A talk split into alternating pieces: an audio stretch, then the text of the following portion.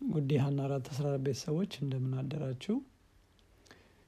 እግዚአብሔር እናመሰግናለን። ዛሬም እንደገና ተጨማሪ እድል ሰጥቶን በህይወት ስላለን ጸጋው ስለበዛልን እያጠናን ያለነው ምዕራፍ አርባ ሶስት ነው። ስነ በቤት ውስጥ የሚለው ርዕስ ነው። እስካሁን በአራት ክፍል አስራ ሶስት ነጥቦችን አይተናል። ዛሬ በክፍል አምስት ሶስት ተጨማሪ ነጥቦችን እንመለከታለን። እንግዲህ በዚህ እያጠናን ያለ ነው በቤት ውስጥ ልጆች እንዴት በስነስርዓት መቅረጽ እንዳለብን እግዚአብሔር የሰጠን authority አለ። በዛ authority ጸጋ በተሞላበት በርኅራኄና በማስተዋል በጥበብ እንዴት አድርገን በስርዓት መምራት እንዳለብን የሚያሳይ ክፍል ነው እና እንግዲህ እግዚአብሔር ቃል እንደሚለው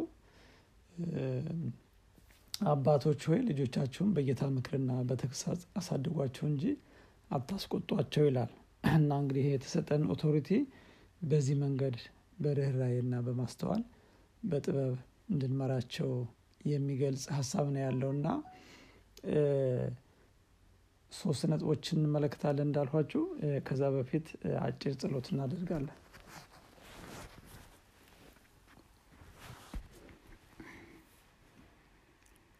በዘላለም ፍቅርህ የምትወደንና የምታፈቅረን እግዚአብሔር አምላካችንና አባታችን ሆይ እናመሰግንሃለን። በምረትህና በቸርነትህ ጥበቃህና ቸርነትህ ሳይለየን እግዚአብሔር ሆይ በመውጣት መግባታችን ሁሉ አንተ ከኛ ጋር ሆነህ እግዚአብሔር ሆይ ወደ አንተ ልንመረክክ ስለመጣን ስምህ ይባረክ። አምላኬና አባቴ ሆይ አንተ ታላቅ አምላክ ነህ። እግዚአብሔር ሆይ ይህን የመሰለ እግዚአብሔር ሆይ በአንተ ቤት እንድንማማር ይህን የመሰለ ፕሮግራም ስላዘጋጀህልን ስምህ ይባረክ።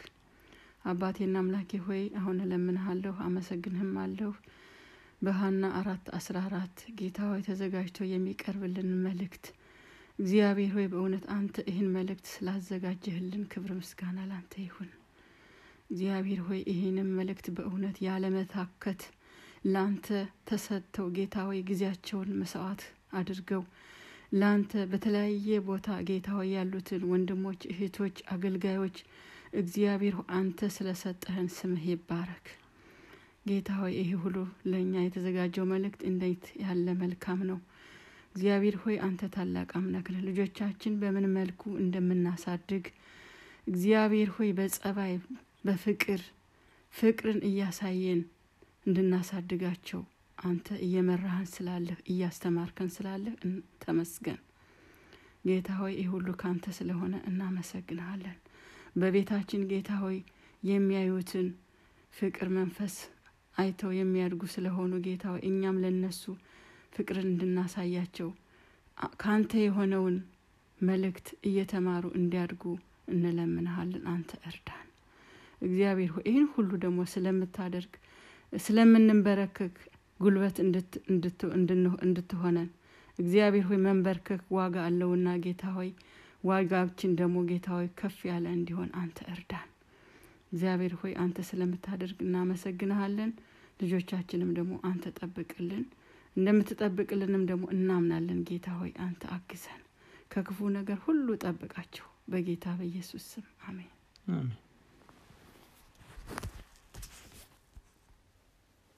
እሺ እንግዲህ በመግቢያው ላይ እንደገለጽሁላችሁ ሶስት ነጥቦችን ነው የምንመለከተው በክፍል አምስት። የመጀመሪያው ነጥብ ወላጆች የቤት ውስጥ ስነስርዓትን ውጤታማ ለማድረግ መተባበር አለባቸው ይላል። ባልና ሚስትን ማለት ነው። እናት ልጆችን በመልካም የክርስቲያን ባህሪ ለመቅረጽ በምታደርገው ጥረት አባት ሙሉ ለሙሉ ተባባሪ መሆን ይኖርበታል። እናትም አባት በሚያደርገው ጥረት ላይ እንዲሁ ተባባሪ መሆን ይኖርባታል።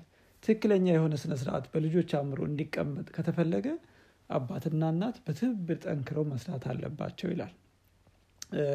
ይሄም ልጆች የሚጠበቅባቸውን ስነ ምግባር አስፈላጊነት እና ትክክለኛነት ለይተው እንዲያውቁ ማረጋገጫ ይሰጣቸዋል ይላል። ይህ ማለት ምንድን ነው?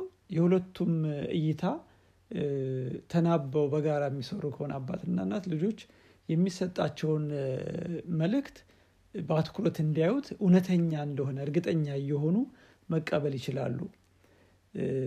አባትና እናት በልጆቻቸው ፊት በዚህ ጉዳይ ላይ ልዩነት ካሳዩ አንዱን ጨቋይ ሌላውን ሩህሩህና አዛኝ አድርገው መቅረጽ ይጀምራሉ ይሄ ማለት ምንድን ነው ለምሳሌ አባት የከለከለውን እናት የምትፈቅድ ከሆነ ወይም እናት የከለከለችውን አባት የሚፈቅድ ከሆነ አንደኛ confuse እየሆኑ ይሄዳሉ። ሁለተኛ የሚከለከለውን ትክክል ያልሆነ የሚፈቅደውን ግን መልካም አድርገው እየወሰዱና መደበቂያ ያደረጉታል ይሄ ወደ ምን ይመራቸዋል? ማምለጫ እንዳላቸው ያውቁና እንደ ልባቸው የፈለጉትን ማድረግና ማታለል ይጀምራሉ ይላል። ወላጆች የልጆቻቸውን አእምሮ እያበላሹት መሆኑን ተረድተው ቆም ብለው ሊያስቡበት ይገባል ይላል። ይሄ ማለት ምንድነው? የቲም ወርክ አስፈላጊነቱን ይገልጻል። ባልና ሚስት ልዩነት ካላቸው እንኳን በልጆቻቸው ፊት ባያደረጉት ይመረጣል። የተለያየ ሀሳብ ካላቸው በልጆቻቸው ፊት ሳይሆን ውይይታቸውን ከነሱ ውጭ አድርገው አንድ አይነት የሆነ ወጥ ለልጆቻቸው በሚያስፈልግ ነገር ላይ በስምነት ማድረግ እንዳለባቸው የሚያሳይ ነው። ልዩነት እንኳን ካላቸው ልጆች ፊት ይህን እንዳያሳዩ ይመክራል። በሁለተኛው ነጥብ የምንመለከተው ተጽዕኖ ፈጣሪ የሆነ ፍቅር የተሞላበት አስተዳደር ይላል። ይሄ combined influence of affection and authority ይላል። በዚህ ስነስርዓት የቤት ስነስርዓት ላይ ወላጆች authority እንዳላቸው ይገልጻል። ይሄ authority ግን በፍቅር የተሞላ መሆን አለበት ይላል። መለኮታዊ የሆነው የእግዚአብሔር ጸጋ ብርሃን በእኛ ባህሪ ላይ እንዲታይና እንዲወርሰን ፈቃደኛ መሆን እንዲሁም በቤታችን ውስጥ በልጆቻችን እንዲገለጽ ማድረግ አስፈላጊ ነው ይላል። ሰላም ደስታ የተሞላበት ፊት ማሳየት እና መልካም ቃላትን መጠቀም አስፈላጊ ነው። harmonious የሆነ environment መፍጠር ምቹ የሆነ environment ለልጆቹ መፍጠር ማለት ነው ይህ ጭፍን ከሆነው የወላጅ ፍቅር ያለፈና ጥበብ ከጎደለው ኃጢአትን ከሚሸፍነው እና ከሚያበረታታው የወላጅ ፍቅር የራቀ ነው ይላል። ማስተዋል የተሞላበት ነው። ልጆችን እንደፈለጉ እንዲሆኑ እያደረገ ራሱን የልጁ ባሪያ ከሚያደርግ የወላጅ ባህሪም የተለየ ነው ይላል። ወላጆች ወጥ የሆነ የአስተዳደር መርህ ሊኖራቸው ይገባል። ከእግዚአብሔር የተሰጣቸውን የማስተዳደር ስልጣን ተጽዕኖ ሊያሳድር በሚችል አድሎ የሌለውና አምባገንነት የማይታይበት በፍቅር የተሞላ ከሆነ ቤተሰባቸውን እግዚአብሔር በሚወደው መንገድ ለመቅረጽ ምቹ ሁኔታን ይፈጥርላቸዋል ይላል። በሶስተኛ ነጥብ የምንመለከተው ወላጆች በሚያራምዱት የቤት ውስጥ ስነ ስርዓት የእግዚአብሔርን ባህሪ የሚያንጸባርቁ መሆን አለባቸው ይላል። represent God's character in discipline ይላል። እና የምናሳየው ነገር በልጆቻችን ላይ የእግዚአብሔርን ባህሪ የሚያሳይ መሆን አለበት ይላል። ውሳኔያችን ጠንከር ያለ የማያሻማ ልጆች ላይ ጥርጣሬ የማይፈጥርና መጽሐፍ ቅዱሳዊ ይዘት ያለው ሊሆን ይገባል ይላል። ንግግራችንና ውሳኔያችን በልጆች ፊት ጭካኔ የተሞላና ምክንያታዊነት የጎደለው ከሆነ እነሱንም እንደዛ እንዲሆኑ እያስተማርናቸው ነው ማለት ነው ልጆቻችንን ለማስተማር የምንሄድበት መንገድ ሁሉ በጥበብ የተሞላና እኛ ራሳችንም ለእግዚአብሔር የተገዛን የእሱን ድምፅ የምንሰማ መሆን አለበት።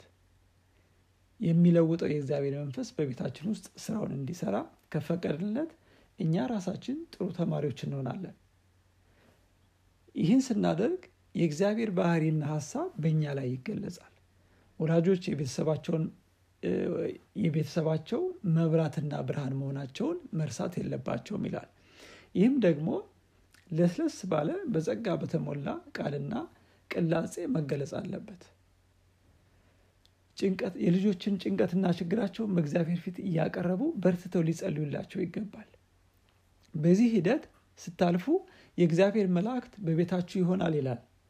በልጆቻችሁ ላይ የምታስተላልፉት በጸጋ የተሞላ የቤት ውስጥ ትምህርት ከነሱ አልፎ ወደ ዓለም ይዘውት በመውጣት የጌታ ምስክር ይሆናሉ ማለት ነው።